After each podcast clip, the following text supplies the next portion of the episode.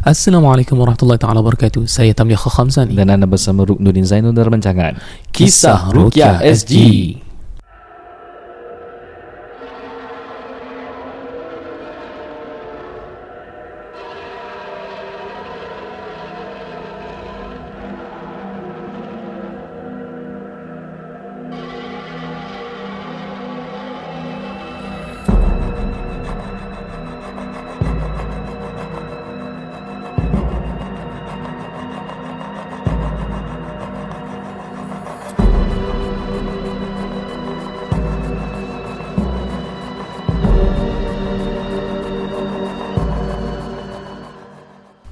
alhamdulillah kita bersama-sama pada hari ini untuk mendengarkan sebuah nasyid. uh, tidaklah. Uh, terima kasih kerana sudi mendengar podcast Kisah Rukyah SG. Alhamdulillah. Uh, kita nampak juga ranking kita ada orang send kita lah. Kita tak check ranking. Ya. Tapi bila orang send kita happy lah. Kadang naik, kadang Ah, turun. Nombor dua, nombor tiga Kadang Yes. nombor ber- Bernombor-nombor lah Uh, so bila Ya. naik tu maksudnya mungkin ramai dengar pada ketika itu. Ya. Dan turun tu mungkin kalau kita berehat dan tidak aktif lah. Tapi penat jugalah kalau kita nak keep up every time eh Dengan ranking dan sebagainya. Cuma kita jujur Kita berterima kasih kepada para pendengar kerana sudi dengar. Naik ke turun ranking kita yang penting message yang kita nak sampaikan. Ya, niatnya ikhlasnya adalah untuk spreadkan uh, rukyah syariah. Dan uh, di samping kita berhibur kita belajarlah sedikit Ya. sebanyak apa pendengaran agama mengenai jin ataupun alam gaib ataupun sihir.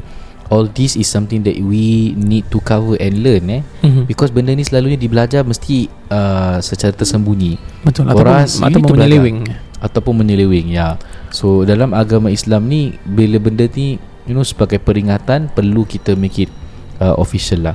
Jadi Hmm, hmm, sebagai permulaan pada hari ni ustaz. Ana that time pergi merawat Okay, dan ada jumpa Sponsor siapa? uh, sorry oh Sponsor ni kita? pasal badan kita dalam bahasa orang putih. Bodyguard Juice Juice Berkah Okay Alhamdulillah. Bodyguard Juice Berkah Okay. Hmm. So itu sponsor kita pada hari ini. Terima kasih Abang Usman and team eh Diharapkan bagi anda Silalah beli Bodyguard Jus Berkah Sebagai hadiah Pada hari raya. Yes hari raya nak dekat. Lama Ya. tak ziarah menziarahi. Ya. Uh, Kita nak ziarah kita punya Punya sanak saudara eh. Ya. Uh, Diberikan wajib dan, Dan dodol. da, dia tak ada Tak kena uh, wajib dodol eh. Wajib dan dodol. Jangan lupakan Peninggalan nenek Zaman Ah, berzaman pe- jangan peninggalan yang salah eh. Bukan saka. Eh. ah, peninggalan yang baik eh yes. Oh, lepas tu kita sekarang ada undang-undang baru kan? Dah tak ada restriction berapa visitors per house. Betul. Wah, Masya Allah dan kalau rasa macam nak sihat sama-sama bawa botol jus berkah minum semua ramai-ramai. Kamseh asyik dah, dah dah haram. Eh okey alhamdulillah. Punya. Ya. okey insyaallah So sekarang ni sebelum kita mulakan dengan segmen kongsi kisah pada hari ini Just nak share lah Ada satu uh, hari tu pergi merawat Dan Hmm. uh, Yelah Klien tak tahu yang wafak itu salah Kemudian timbul kesedaran Kerana Ya. dengar KRSG So dia bagilah This kain colour purple. So kain colour purple tu Anda, anda pernah tunjuk hantar tu kan? lupa Ah, Dia macam kain colour purple Kemudian ada nama Allah Kemudian Oh, oh, oh. grids So no, ini wafak ni. Tapi rare eh, purple eh? Ah, Purple purple. Ah. purple. Hmm. Jadi uh, The thing is The thing is kan uh, Bila kita tengok Ana selalu cari tahu Ada tak nama-nama pelik-pelik Yang keluar kat sini ni nama jin. So uh, That's the thing. So dalam benda tu Ana nampak ada uh, Penulisan Som Somail Sebelah nama Muhammad SAW Okay So Ana pun carilah Apa benda Som Somail ni. So bila kita google eh, Again Dia punya Marajik ataupun masadir tentang nama-nama jin ni tak penting tau sebenarnya. Okey, tapi rupanya diambil daripada sebuah kitab sihir beragama uh, Yahudi ataupun Israeliat. okey Okey, so ana tengoklah tengok tengok tengok ah uh, jap eh ana tengok kejap. Jadi ana pun cubalah cari cari cari cari cari eh. Terjumpa dia bilang carta organisasi kerajaan jin di langit dan bumi. carta Hmm, para pendengar KRG ini tak penting. Tapi bila orang baca orang feel excited. Why I feel the need to share is because ada nama-nama ni dia tertulis di dalam wafak-wafak. Jadi tanpa disedari, apa salah kau orang pergi seru jin ni? Nak jaga rumah pakai pakai jin. Ni salah. Okay? uh, dan I think uh, kalau yang dimaksud Ustaz uh, Ruknuddin wafak ni biasa kalau orang kita nampak perkataan macam bahasa Arab je dia ingat doa ataupun ayat Quran Ya ya ya ya. Ah, sebenarnya you dengarkan Abu Zat Ruknuddin nak cakapkan Ya. nama-nama ni And even uh, kita seru kepada anda supaya like lah IIG Ustaz Tam Ustaz Tam pun dalam videos ni dalam reels dia ada share Hmm. uh, benda-benda item-item sihir Hmm, and for mine I like to expose uh, kitab-kitab sihir and baru-baru ni I've done 3 videos in reels dalam uh, IG Khidmat Al-Arkan Ya So ya. ada contoh-contoh uh, mentera-mentera yang translation dia totally different from bahasa Arabnya. Mhm. Translation bilang dengan nama Allah padahal is tarhush, barhush, harhush itu semua nama jin. Kau asal Ha, dia cakap tawakkalu ya khuddam Hadirlah para khodam Astaghfirullahaladzim Astagfirullah okay. So dalam ni dia terangkan Carta organisasi kerajaan jin dan langit di bumi So ada raja-raja Atau raja di raja yang mentadbir Raja-raja jin Kasih yang paling topnya, kasih yang paling paling topnya. top namanya Tantari Yam Laklam Ah, Ah, ni raja segala raja-raja jin. Tam Tanta tam tantari yam laklam. Okay Dia topnya Ah, terus terang dalam satu novel I, I did saw nama ni. Okay, tapi yang paling common ni, okay, lepas tu dia bilang apa tahu? Ada raja-raja jin tujuh lapis alam atas langit. Hmm. Namanya Rukiail. Rukiail Ha, Rukiail. Yang kedua Jibriail, bukan Jibril eh, Jibriail. Okay Yang ketiga ni common dalam banyak wafak ada nama dia. Samsamail. Ya Samsamail Nombor empat Mikiail Bukan Mickey Mouse eh? Mickey Mouse Yang Seterusnya ialah Sarifiail. Dan ada Ainiail Dan Kaspiail. Kononnya Casper ini Casper. Uh, uh, uh, eh? Casper, Casper Casper daripada Goose. nama jin namanya. Friendly Goose eh? So kononnya ini adalah jin-jin Yang mentadbir tujuh lapis alam atas langit. Ketua ketua dia Tantari Yam Laklam Aku Ui. Hmm. bila again ni benda tak penting. Tak ada dia punya dalil dia betul tak betul like I say ni semua Israeliat. But ia ditulis dalam wafak-wafak yang ramai orang pakai. So sebenarnya hmm. apa? Korang pakai nama jin. Ha tanpa Oh, ya. sedari. Kemudian ada raja-raja jin tujuh lapis alam bawah bumi. Ha, ni yang kafir katanya. Dikawal selit oleh dua malaikat kononnya. Malaikat yang namanya Maitotron dengan Kat- Kutbul Jalalah Kutubul Jalal Kutbul Jalalah Macam Macam macam Megatron. Megatron. Ha, oh Megatron nama, nama malaikat. Tapi again tak ada dalam agama Islam nama Maitotron atau Kutubul Jalal lah eh. Ini again saya bilang adalah daripada konten kitab Israeliat. Okey. Kemudian ada majlis diraja majlis raja diraja jin empat ifrit iaitu nama Samris, Munalik, Hadlafagin dengan Suro. Ha, empat ifrit. Kemudian ada raja-raja jin tujuh lapis alam bawah bumi. Ha, ini Nak anak nak baca boleh pun sama juga lapan Cuba ah, baca tujuh nama jin dia. ni. Cuba baca. Pertama Madhab Ha, madhab atau mudhib. Mudhab is orang panggil the golden one. Zahaba tu macam datang eh? Zahab Pergi. Zahab wal fiddah yakni Emas emas. Oh gold. itu dia Ha. punya Ya. uh, Aslul kalimah dia Ya. Okey kemudian Murrah Murrah. Syamhurus Syamharush atau Syamhurus. Okey Hmm. Ah, Ni ahmar Ni biasa dia Ah, ahmar ni the red one. Merah, lah. eh? Merah ya. Gurkon Burkon is tanda. Okey Ha, tanda. Zubai'ah Atau ah ni dia orang bilang ada kena dengan lalat. I don't know betul tak betul. Ya. Okey Maimun Maimun.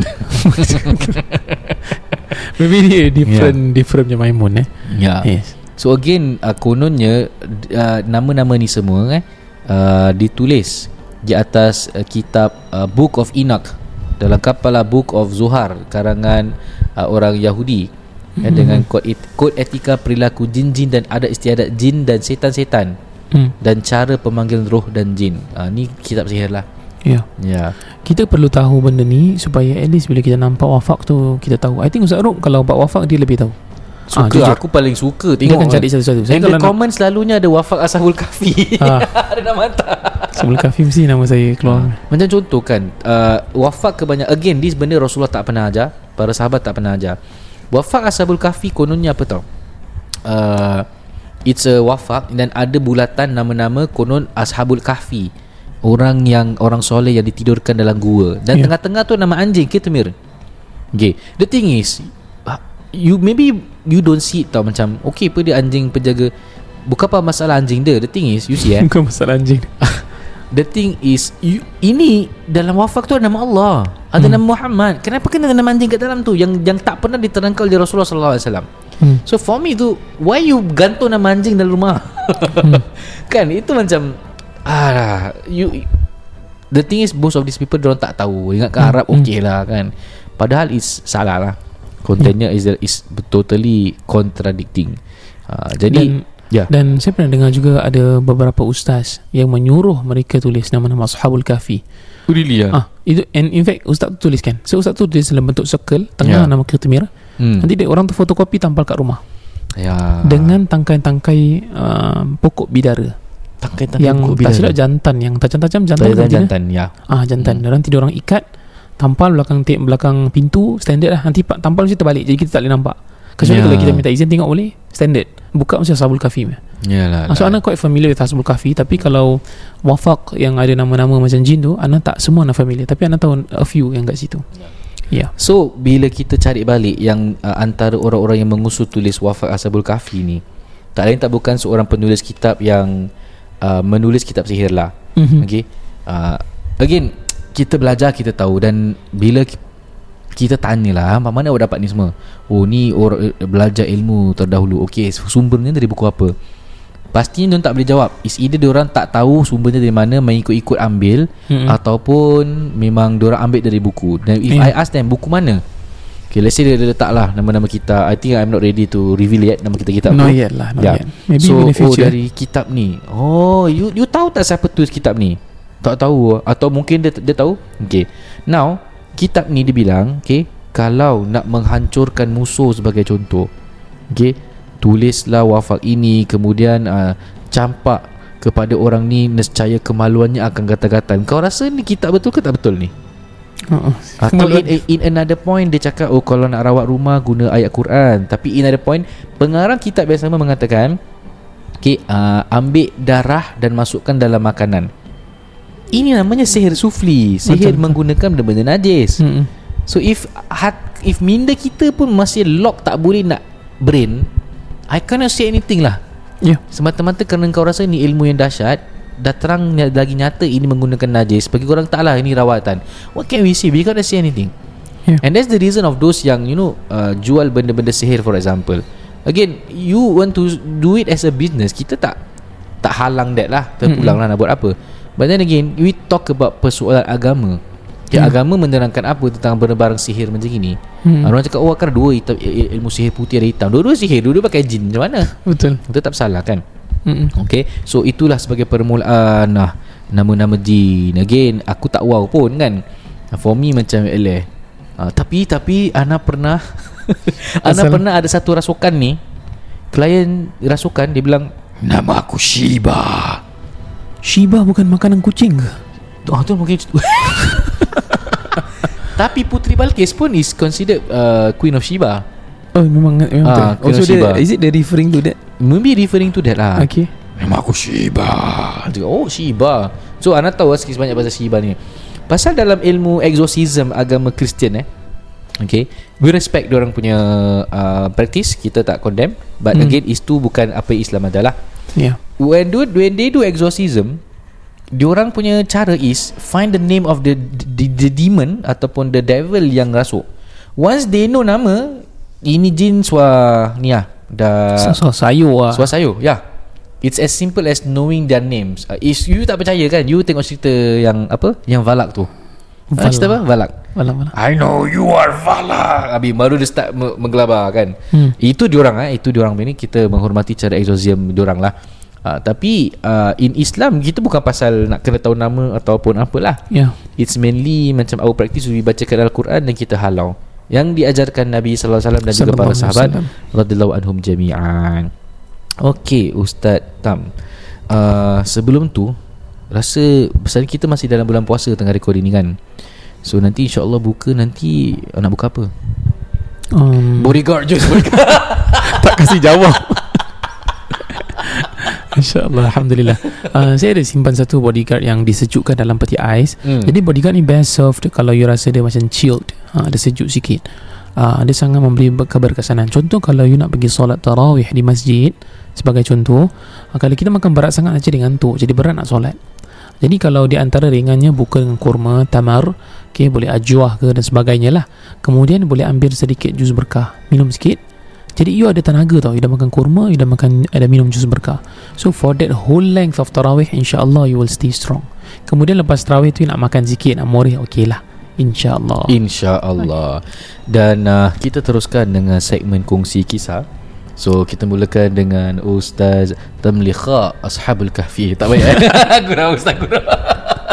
Tak apa okay, Okay, insyaAllah. silakan. Okay, Bismillahirrahmanirrahim. Assalamualaikum Ustaz Ruknuddin dan Ustaz Tamlikha. Waalaikumsalam. Saya ingin meminta izin untuk berkongsikan kisah yang agak panjang. Kisah ini tentang seorang yang sudah terbiasa jumpa Dengan seorang pomoh dan dukun pawang Dikatakan beliau ambil pendinding Hanya untuk dirinya sendiri Sejak usia muda lah Sampai ke hari ini Beliau adalah nenek saya sebelah bapa Jeng jeng jeng Kita ni dididik dari kecil untuk jaga orang tua dan menghormati mereka walaupun beliau tidak pernah menganggap kami sebagai darah dagingnya. Oh dia Ini tough love eh. Setiap kali kalau beliau datang ke rumah kami, beliau tidak pernah putus bertanyakan nama penuh adik-beradik kami serta nama mak atas alasannya dia pelupa. Nama full name, sorry, nama adik-beradik kemudian dia minta nama mak. Okay Ini tanda-tanda eh. Red flag dan juga meminta saya untuk tuliskan nama-nama di atas kertas. Nenek juga pernah bertanyakan kepada bapa saya. Nama cucu-cucu mak siapa? Dan nama isteri kau siapa? Bapa menjawab satu persatu ikut urutan adik-beradik kami. Wow Kita mula risau Ustaz. Dan syak kerana kami pernah menonton beberapa video tentang ruqyah dan cara menyihir Oh adalah membinkan nama mak. Hmm. Ada kalanya ketika beliau sedang duduk menonton TV dengan mak bapak, kami perasan mulutnya berkumat kamit sambil tersenyum sinis. Ha. Bodyguard. Itu macam kunyah-kunyah Tak, dengar tak las-las. Bodyguard. Just berkau. Okay, sorry bodyguard. Just berkau lah. Kami mula... Sorry. Kami mula perhatikan kelakuannya. Itu menyebabkan bapa mula tertidur. Seolah-olah kepenatan. Kemudiannya kesannya berjangkit ke emak. Oi Like a domino effect. hmm. Setelah beberapa insiden yang pelik berlaku, kami adik-beradik sebulat suara tidak mahu menerima kedatangannya lagi kecuali adanya bapa di dalam rumah kita. Aduh weh. Tapi bapa dan mak anggap keputusan kami ini telah keterlaluan dan seperti tidak menghormati orang tua. Aduh Ustaz, ni bukan niat saya Ustaz untuk putus silaturahim. Dia tak cakap gini ya, saya buat-buat je. Lebih-lebih lagi hubungan mak dan anak. Namun pada masa yang sama, saya ingin menjaga keluarga daripada dari perkara yang buruk untuk berlaku. Apakah nasihat Ustaz Hmm. KRSG? Ya Terima kasih kerana mendengar kisah saya. Wassalam. Kemudian dia ada uh, Another Oh. sambungan email Dia, Dia bilang tulis yang benar. Tiba-tiba kat bawah Penulis penulis. Ingat habis? Tiba-tiba ada lagi satu kat bawah. Oh Satu Oh. lagi perkara Yes. Oh, satu lagi perkara. Setiap kali beliau datang, sorry, setiap kali beliau pulang dari rumah kami, mak dan bapa saya akan bergaduh. Okay So ni kisah doji Seorang nenek yang Yang merawat minta nama Ya. Nak share, nak share. Nak share Okey, saya dulu pernah belajar juga uh, minta nama ibu dengan beberapa orang yang pernah mengajarkan ruqyah Ya secara informal. Okey, sebelum that time before I met you so uh, before saya kenal Ustaz Ruk. I mean I know Ustaz Ruk since young lah daripada zaman madrasah kecil-kecil sekolah. Tapi kita orang tak pernah rapat, tak pernah berbual dan sebagainya. So uh, ada dikhabarkan memang uh, hanya para bomoh saja berbinkan mak. Berbin ke bintikan mak. Contoh nama saya Tamlikha eh. Bin mak saya. Ah, ini biasa. Tetapi ada penggunaan para perukiah menggunakan bin mak juga. So, I time tu ikut buta. Kita dulu ada guru, kita ikut je. Ya Kan? ya ya Tapi sekarang I dah tak buat benda tu. Tapi dulu I tanya, what are the basis? What's the basis of using binkan ibu? Di antaranya dikatakan jalur darah yang sama. Means, Jalur darah yang sama ah, because you keluar dari rahim ibu. okay. Jadi maksudnya you, kalau you dia, dia khususkan contoh eh Tamlikha bin mak saya hmm. kalau dia nak rukiahkan saya tepat kena bukan Tamlikha yang lain that kind of thing. Oh Ah. Tapi dengan nama bapa tak pula eh? Eh, itu pasal. Dan kita tahu kalau dalam Islam kita paternal. Kita bin mesti nama uh, ayah kita. Dan kalau contoh kita punya race dan sebagainya pun ikut ayah. Ah ini dalam I mean Singapore lah. Lah khususnya Dengan orang ketuk. Tak ada. Okay sorry. Sorry ter terdivert Okay kita forget about orang ketuk tu. Okay kita sambung. Hantar Ya. tengah berbual Tiba-tiba tengok pintu. Ah, ha, Jadi, ah, ini Ini kita- first time kita rekod Kat konti ni. Ah, Ini konti baru ni. Ya. Yeah. Ya. ah, Jadi begitulah Tentang pernamaan nama ibu. Okay Ustaz continue.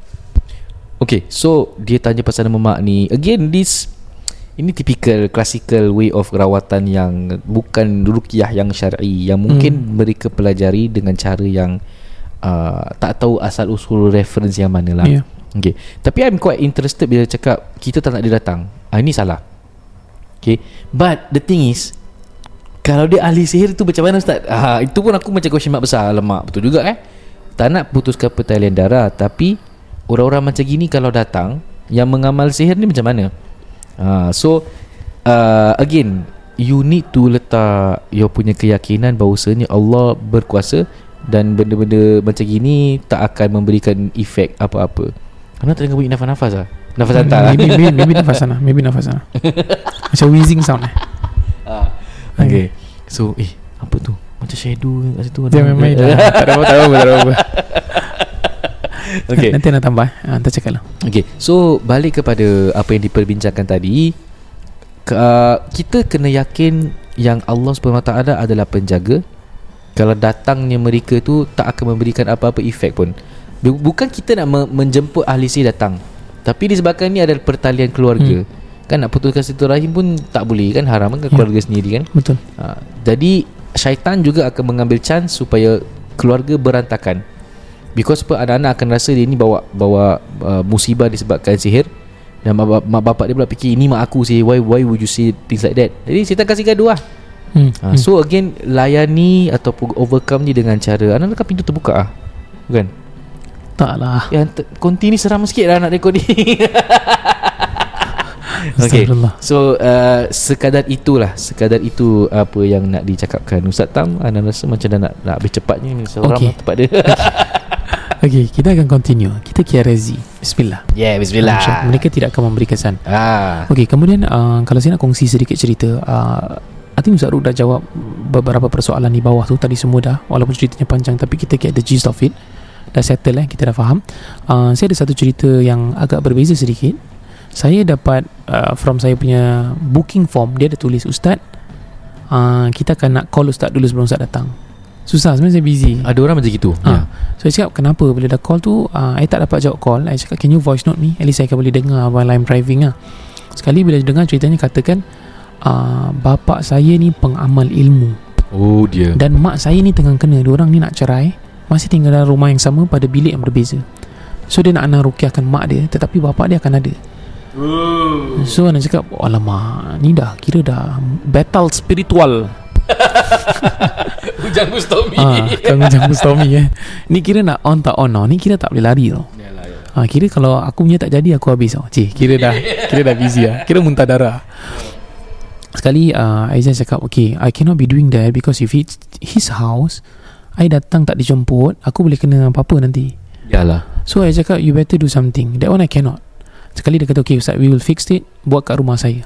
Sekali dia change balik Dia kata Ustaz I need to do it at my mom's place. Tapi dia kata My father won't be there. Tapi diorang dah Prom bapak dia Yang ada ustaz nak datang. Oh dia. Ah, Oh nak jadikan cerita Bapak dia keluar pagi Because tak nak jumpa dengan aku lah. Okay Tak nak jumpa dengan Ana. Okay Ana pun datang. Okay At least aku tak payah nak fight Battle spiritual Tapi sebelum datang Aku takkan semua ayat. Tak pernah-pernah aku gitu. Semua baca Cakap Ini lepas tu cakap, Lepas usaha Lepas baca ayat Ruqyah ni Kalau kena Kena atas izin Allah Bukan mereka. Mereka tak boleh affect kita Kecuali Ya. Allah. Ya. Dia Hmm. kena yakin lah Kita nak pergi nak Ya. Kalau nak bertempur ni Tak boleh Kosong-kosong. It's okay keyakinan Ah yes. Kali bila saya masuk buat memang kerasukan lah. Oh Ah kan dia ada reaksi, Ya. Ah, dia menendang-nendang, terpekik rasa sedawa. Gitu eh Eh besar betul. hmm. Kali bila dah lama-lama tu, okey dah habis lah. Sekali uh, saya suruh kawan saya boleh masuk bilik tak? Kawan saya nak azankan bilik tersebut. Sek- okey. Sekali tiba-tiba ketak ketak ketak ketak ketak. Pintu dia buka. Eh Bapak dia Ah, ah bapak dia datang. Oh Allah Terus aku Terus aku It's morphing time Terus aku Tyrannosaurus Rex Aku terus Ana dia datang je bapak dia je Ana falamma alqaqala Musa ma. Ana terus baca. Ha, Tapi Ana relax je Buat macam Tak adalah aku baca Macam tengok dia Tak. Ana baca. Falamma alqaqala Musa. Tu dia intense Dalam keadaan tu intense. Ya. Sekali bila Ana baca tu Bapak dia tengok Rana Assalamualaikum Assalamualaikum Tuan Haji Sihat Salam. Ah, Dia angguk je. Sekali dia macam Dia macam Tengok macam like what? Dia macam gitu lah Dia duduk depan aku. Tak depan sangat lah Depan tapi di sebelah kiri. Oh, Interesting pun ni story. Ha. Terus Ana pun Ana pun bila dia dah gitu kan Ana terus keluarkan benda. Bodyguard Jus berkata. Tak lah bedek bedek Bedek je tak tak tak gurau gurau. Ha. Sekali Bila dalam keadaan tu Bila, bila dalam keadaan tu uh, Saya terus continue. Masa dia tengah Kawan saya tengah azan. Kawan saya keluar Di tempat saya nampak bapak dia dah. Dia dah sengih. Dia dah azan lah. So keluar Saya terangkan Saya berikan diagnosis lah Saya cakap okay uh, InsyaAllah tidak ada apa-apa yang dapat memberikan kesan Kecuali Allah I make it clear Tiada sesiapa yang boleh memberi kesan kecuali Allah. Bacakan surah Yunus ayat 81 82. Bacakan Al-Fatihah, Al-Kursi, la- Yunus 81 82 tutup dengan tiga kul. Amalkan harian. Ini ada serbuk bidara kalau rasa badan kurang sedap boleh letak sedikit, tabur, baca dan minum. Kemudian amal ibadah kena jaga. Ha, kemudian barang-barang yang benda yang tak boleh ada dalam rumah seperti wafak, tangkal, azimat, benda-benda khurafat tidak boleh ada dalam rumah. Aku sengaja cakap. Bapak dia diam Bapak dia diam je ha. Kemudian Aku ingat dah habis. Sekali orang tu start balik perempuan tu. Tak boleh ha, The wife of the yang bapak dia ni Kira mak dia lah. Mak dia ni start balik. Anda baca lah. I cannot be running what? Anda ingat dah habis tau. Sekali Anda baca Anda baca Sambil anda baca Anda tak tengok mak dia. Anda tengok bapak dia. Oh. Anda tengok je. Oh the father is doing what Bila anda baca Dia baca juga No wonder Ah, so so the, the thing is, the thing is bila dia baca anda tak boleh sangka buruk because saya tak tahu apa dia baca. Aku tak boleh cakap dia baca mantra. Ya ya Ah, anda tak boleh cakap dia baca zikir-zikir pelik. Cannot. So bila dia nampak tu, the question is sekarang my judgement ni boleh jadi salah, boleh jadi fitnah. Bila aku nampak dia komak kamit. Ya, yeah, of course saya tak dengar apa dia baca because my recitation is louder.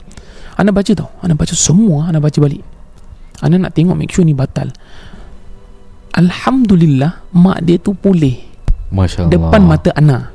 So Ya. Ana bukan suspek apa tau. Aku punya lagi terror daripada dia sihir. Ya, Bukan ya. macam tu. Hmm. Tapi uh, Ana sangka baik mungkin suami dia tu baca Al-Quran juga ke apa.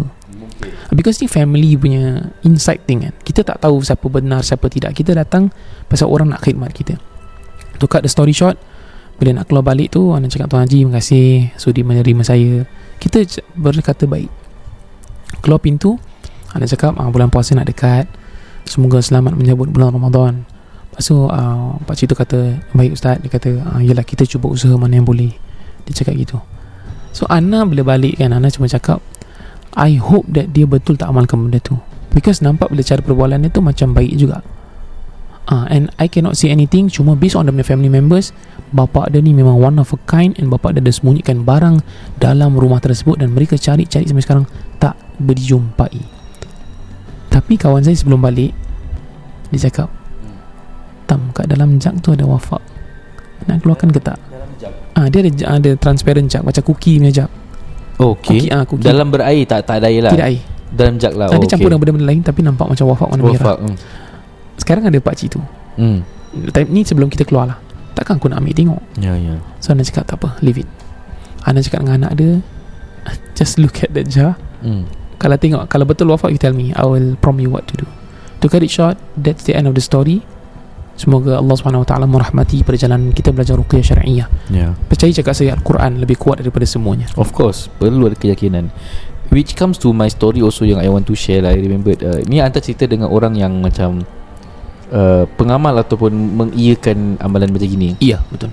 So My story was uh, Datang ni Cerita dia Simple je Lincah je Hmm. So Datang rumah Dan kat atas tu Ada ada, ada ribbon putih Merah Kuning So Okay. I know Dan datang I cakap uh, Dah maaf Ini atas ni Untuk apa Hmm. Hantar cakap baik-baik lah. uh, Cakap baik-baik lah Dan lepas tu Dia punya father The father was replying very uh, Garang lah kan Hmm.